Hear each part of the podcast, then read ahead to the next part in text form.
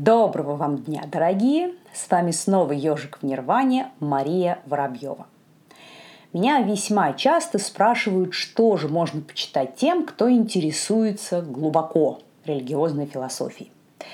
И, в общем-то, самый очевидный ответ – это читать первоисточники и работы оригинальных мыслителей, основателей той или иной традиции. Ну, почему, я думаю, понятно. Это самый прямой, непосредственный доступ к той или иной школе и ее представителям, пообщаться с которыми у нас с вами часто нет никакой другой возможности. И если вы читаете исключительно научные исследования о той или иной религии, например, то вы в любом случае будете изучать исключительно мысли другого человека по тому или иному поводу. И очень часто даже супер крутые специалисты по какому-то вопросу имеют разное мнение. И, в принципе, это хорошо. Потому что заставляет нас посмотреть на какое-то, может быть, уже знакомое явление под другим углом, дополняет общую картину. Но без первоисточников у вас нет вот того самого изначального субстрата, на котором вы будете взращивать собственное понимание, приходить к собственным выводам. Но при этом, конечно, всегда полезно послушать умных и знающих товарищей. И вот хорошо еще, если автор монографии действительно крутой специалист. К сожалению, так бывает далеко не всегда.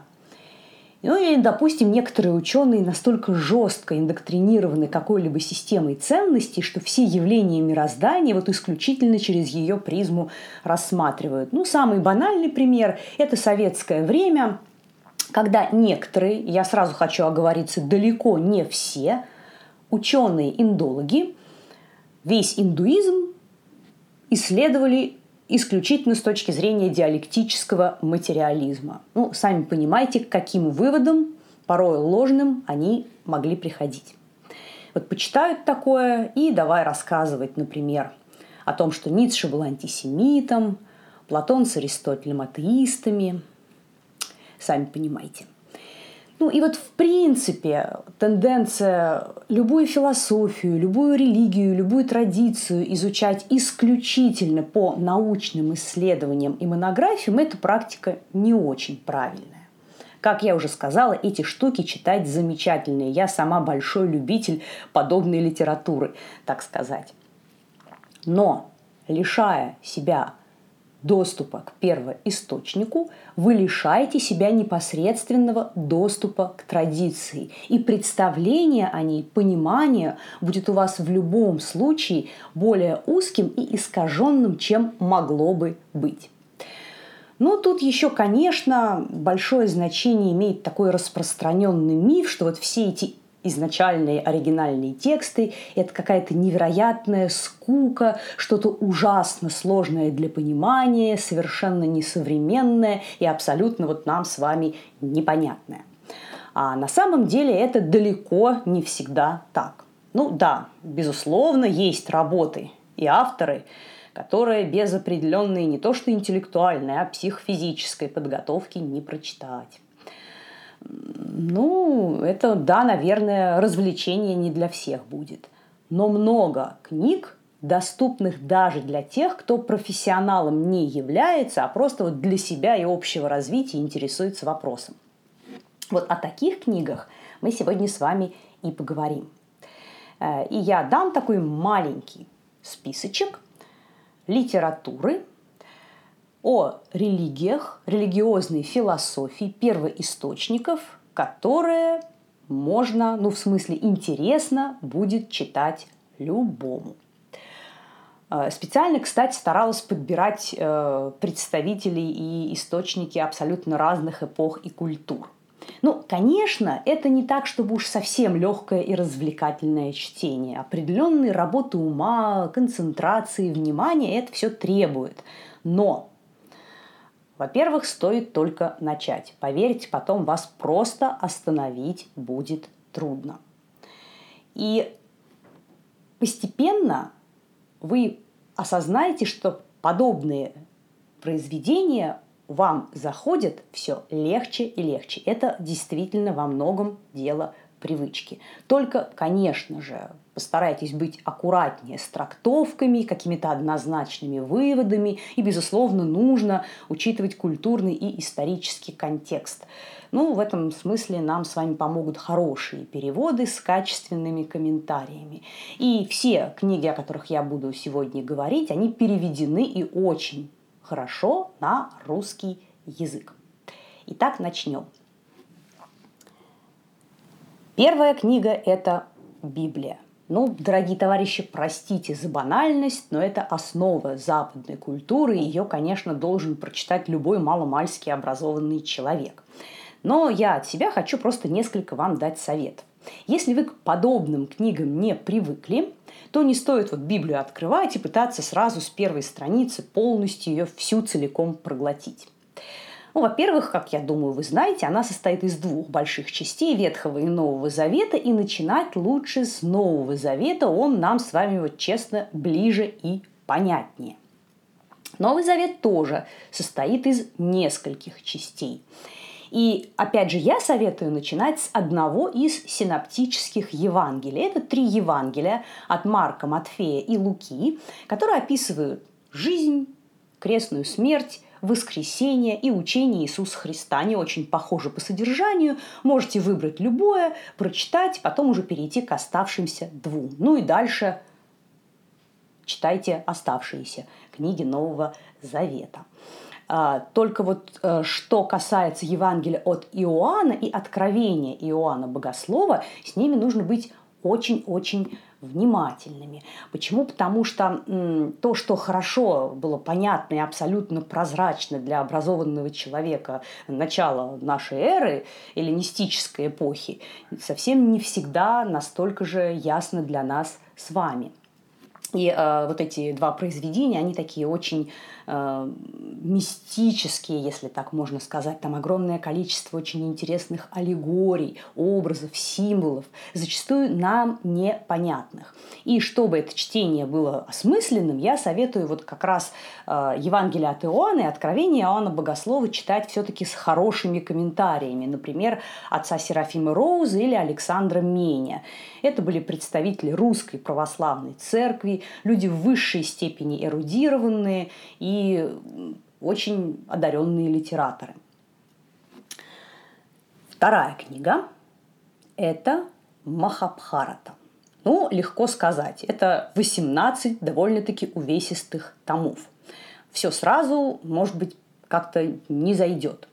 Тем более, что не все части Махабхараты, они такие увлекательные с точки зрения происходящих событий или интересные с точки зрения глубины излагаемых мыслей. А, и опять же советую я начать читать с того, что известно, наверное, всем. Вам это с Бхагават Гиты – Вообще говоря, таких больших философских кусков в Махабхарте всего четыре. Я специально сделаю отдельную передачу, которая будет посвящена этим частям. Вот одна из них Махабхарата. Это очень небольшая часть, всего лишь из 18 коротких глав, и там, в общем-то, ну, заложены основы, наверное, э, философии Санатана Дхармы, и э, прочитав Бхагавад-гиту, вы, по крайней мере, будете лучше понимать мотивацию главных героев, вообще причину их поступков и цель их жизни и существования. А вот чего я не советую, это воспринимать замечательный фантастический роман Олди «Черный баламут» как краткое содержание Махабхараты. Это совершенно отдельная книга. Я просто знаю, что некоторые преподаватели вот предлагают э, интересующимся э, почитать «Черного баламута» перед Махабхаратой, ну, для того, чтобы вот Махабхарата, она длинная, баламут значительно короче, он увлекательнее, современная книга, зато хотя бы будете знать, о чем Махабхарата. Нет, не будете. Вы будете в курсе общей событийной канвы. Ну, то есть, кто куда пошел, на ком женился, кого родил и прочие прелести, как дни свои окончил. А, но дело в том, что черный баламут, он совершенно лишен философии. Вот вообще индуизма там нет как класса. Это не делает роман хуже. Как я уже сказала, сама по себе книжка очень хорошая, замечательная фантастика.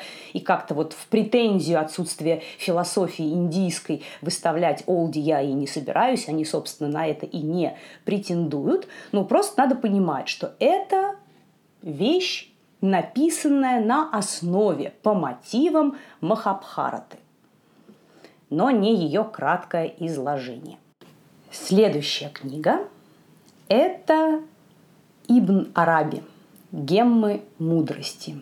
Да, внезапно переносимся в исламский мир.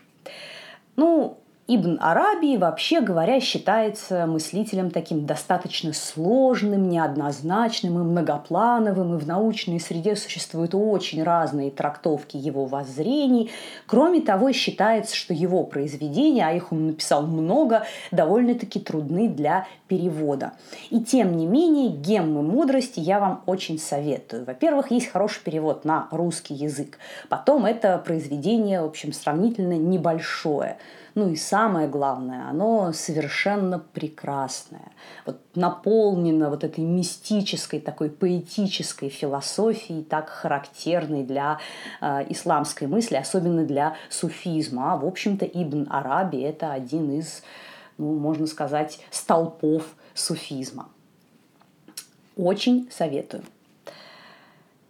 Следующая книга – это Платон Платон диалоги, но не все, поскольку их достаточно много, и вовсе даже не государство Платона, о котором, я думаю, многие слышали. Применительно к нашей с вами теме, да, к религиозной философии, лучше возьмите его э, диалоги Тимей и Парменид. Они небольшие, 45-60 страниц каждый. Они тоже в очень качественно переведены на русский язык с хорошими, подробными, пространными комментариями, чтобы вы читали и понимали вообще, что имеется в виду. А, и вот, собственно, именно там изложены основы метафизики Платона, его гносеологии, понимания вообще смысла сути бытия, а, как бы смысла существования человечества и его идеи о том, как наш мир, из чего и почему был создан. И вот, кстати, в свое время для меня Платон был вот ну, невероятным открытием, который буквально для меня вот двери лично распахнул в мир первоисточников. Я в школе училась, училась, думала, слышала, естественно, о Платоне, а, но думала, что это ну, невероятнейшая тоска, тоскливая тоска. И я взяла книгу, открыла, прочитала, и просто с тех пор жизнь моя уже не стала прежней. Вот честно вам говорю. Конечно же, говоря о греческой философии, нельзя не упомянуть Аристотеля и его метафизику.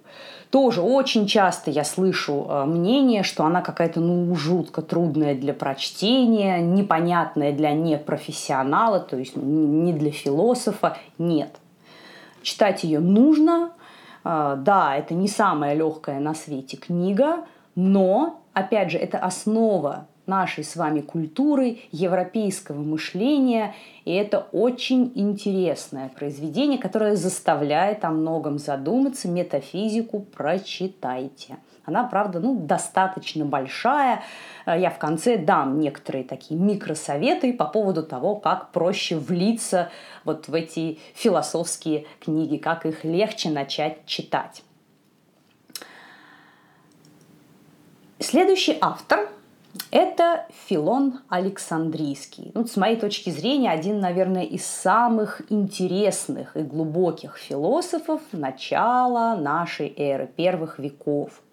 А, Филон Александрийский – это эллинизированный иудей, то есть человек, воззрения которого сформировались на основе иудаизма и эллинистической философии тоже автор весьма и весьма плодовитый, но опять же применительно вот к нашей теме, да, к религиям и религиозной философии, я очень советую его работы о жизни созерцательной.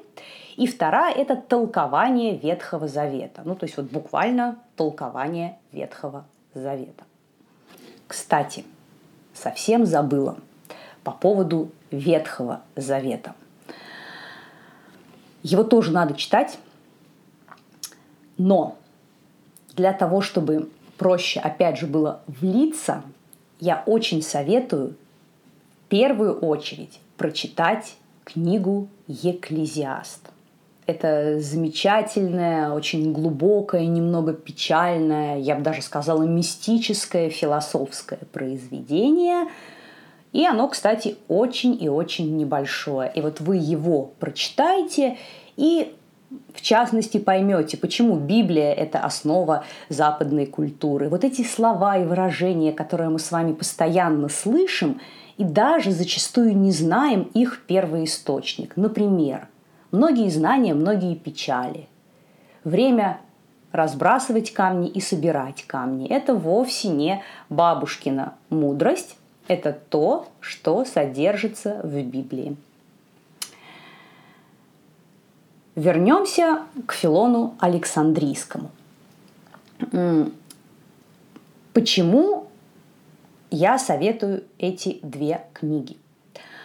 А, ну, кроме много раз упоминаемых нормальных переводов на русский язык и сравнительно небольшого объема, Вообще, вот философия, способ мышления Филона Александрийского – это то, что было впоследствии позаимствовано раннехристианскими богословами, когда они вот формировали основы христианской теологии. То есть они в этом смысле преемники Филона Александрийского, и всегда полезно знать и понимать, с чего, ну не то чтобы все начиналось, но что было одним из источников христианской философии христианского богословия.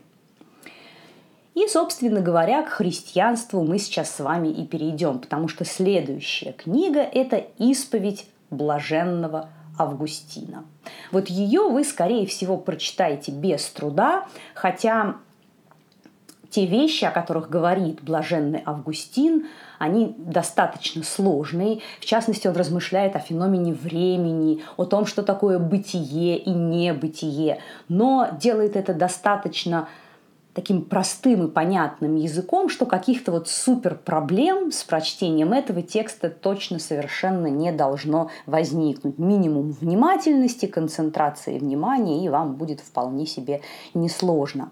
Вот, кстати, в связи с этим хочу такой немножечко сторонний вопрос а, обсудить. Нам вот с вами так часто кажется, что степень развития интеллекта, она как-то вот связана с научно-техническим прогрессом. Ну, то есть у многих людей есть вот такое ощущение, что вот раньше, ну, поскольку люди знали о мире явно меньше, техника была не так развита, науки тоже, люди как-то были, ну, поглупее, что ли, нас с вами. И вот почитайте то, что я вам сегодня рекомендую, и поймете, что это совсем не так. Потому что, конечно, да, я говорю о людях и о текстах выдающихся, да, э, авторы этих работ были, мягко говоря, склонны к самоанализу, но уровень их мышления, вот глубина осмысления сложнейших вопросов бытия и мироздания, они, в общем, совершенно не хуже, чем у сегодняшних мыслителей и ученых. Последнюю книгу не могу не упомянуть. Это «Критика чистого разума» Иммануила Канта. И тоже вот одна из тех работ, которые, при упоминании о которой у многих людей волосы начинают на голове шевелиться, потому что ну, это же такая сложнейшая тоска. А вот если действительно самостоятельно попробовать эту книгу почитать, а не слушать чужие отзывы, вам, скорее всего, станет понятно, что это очень тонкая книга. Ну и, в общем-то, этот текст, он очень хорошо структурирован. Да, книжка большая, но, опять же, не надо ее за один вечер проглатывать. И для, ну, любого маломальски интеллигентного человека, интересующегося вопросом философии, религиозной философии, она вполне э, посильна. В конце я такие небольшие дам рекомендации от себя. К всему нужно привыкать постепенно – и абсолютно нормально, если поначалу вам будет не очень просто. Ну, то есть вот вы прочитали абзац или страницу и все. Чувствуете, что надо остановиться, как-то все это переварить. Это нормально абсолютно. Вы можете потом вернуться к этой же книге через некоторое время или читать каждый день, но по чуть-чуть. Ну, действительно, эти тексты очень наполнены смыслом и содержанием, их невозможно так поверхностно пробежать и пойти дальше заниматься какими-то своими делами. Они определенного такого интеллектуального труда требуют. И вы заметите, я уже об этом в начале э, выпуска говорила, сейчас еще раз хочу на этом акцентировать внимание, что чем больше вы таких книг читаете, тем они легче воспринимаются. Вы уже потом за один присест сможете прочитать гораздо больше. А, вам будет проще и понятнее все это усвоить, и запоминаться тоже будет лучше мы привыкаем, у нас с вами нейронные связи новые в головном мозге выстраиваются, и процессы потом начинают идти гораздо-гораздо быстрее. И, в общем-то, абсолютно не страшно, если поначалу вы не все будете понимать на 100%, потому что эти вещи не только можно, но даже нужно перечитывать много раз. Каждый раз вы будете находить какие-то собственные новые смыслы. На сегодня все. Я периодически буду делать выпуски вот с такими э, списками да, рекомендованной литературы. В описании к выпуску я, естественно, их все еще раз перечислю, чтобы вам было удобнее и проще все это найти. Читайте, слушайте наш канал, смотрите, Подписывайтесь на нас в социальных сетях, задавайте свои вопросы, предлагайте новые темы. Еще у нас есть страничка на Патреоне. Всего вам доброго. С вами была Мария Воробьева, ежик в Нирване. Всех благ.